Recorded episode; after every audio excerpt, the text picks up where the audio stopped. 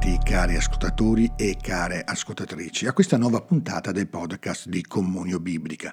Oggi celebriamo la memoria dei santi Timoteo e Tito. Oggi è il 26 gennaio. Ieri avevamo celebrato la memoria, anzi la festa della conversione di San Paolo. Oggi invece la Chiesa ci propone la memoria di due discepoli di Paolo, che Paolo ha convertito e consegnato all'unico Signore Gesù.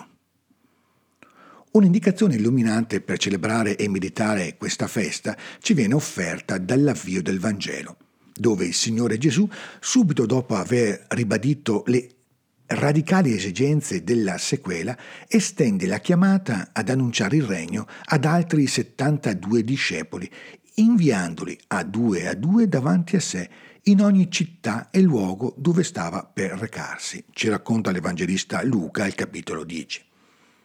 Sorprende questa decisione di allargare la cerchia dei collaboratori, proprio nel momento in cui quelli già presenti sembrano esitare.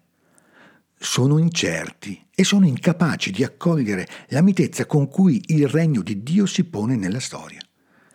Addirittura sconcerta il fatto che i nuovi apostoli siano inviati davanti al volto del loro maestro, tanto esigente nel farsi seguire quanto liberale nel farsi precedere. Questo carattere prodigo e fiducioso di Dio, che emerge dalle parole e dai gesti di Cristo, ci consente di cogliere in profondità le figure di Timoteo e Tito, due splendidi frutti della conversione di San Paolo e della sua ardente attività missionaria.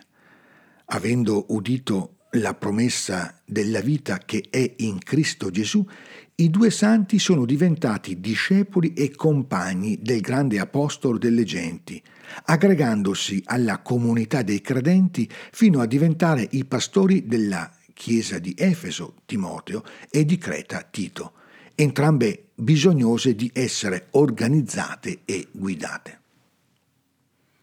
L'annuncio del regno è un compito che Gesù consegna alle nostre mani con grande ottimismo, estendendo giorno dopo giorno sia il numero dei chiamati, sia i confini della realtà che possono sentirsi oppure semplicemente essere illuminati dalla grazia del Vangelo.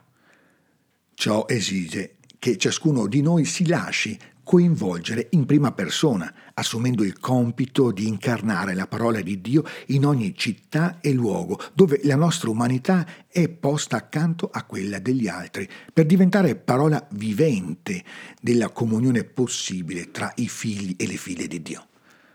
Non ci resta che ritrovare anche noi un po' di quell'ottimismo che nasce dalla speranza di poter vivere in questo mondo con giustizia e con amore, come recita la colletta di oggi, poiché anche noi siamo altri apostoli di cui il Signore ha bisogno. Proprio per questo mondo, che spesso avvertiamo minaccioso e indifferente agli occhi di Dio, rimane una messe sempre e comunque abbondante, piena di fratelli e sorelle che non attendono altro che l'olio della consolazione e l'annuncio della pace. È vicino a voi il regno di Dio. Se la fede non può essere mai imposta, è pur vero che sempre ha bisogno di essere gioiosamente proposta i frutti di questa trasmissione, che non possono certo essere scontati, vengono descritti dallo stesso Paolo quando scrive a Timoteo. Mi ricordo infatti della tua schietta fede, che ebbero anche tua nonna Loide e tua mamma Eunice, e che ora, ne sono certo, è anche in te. Lo Spirito ricevuto nel battesimo, che ha unito la nostra vita al mistero pasquale di Cristo e alla sua missione, è un dono di Dio e va continuamente ravvivato affinché non si affievolisca, trasformandosi in uno spirito di timidezza, ma rimanga in noi come spirito di forza, di carità, di prudenza. Solo così senza imbarazzo, senza imbarazzare alcuno, possiamo dare testimonianza al Signore nostro, offrendo a tutti il conforto della buona notizia del Vangelo.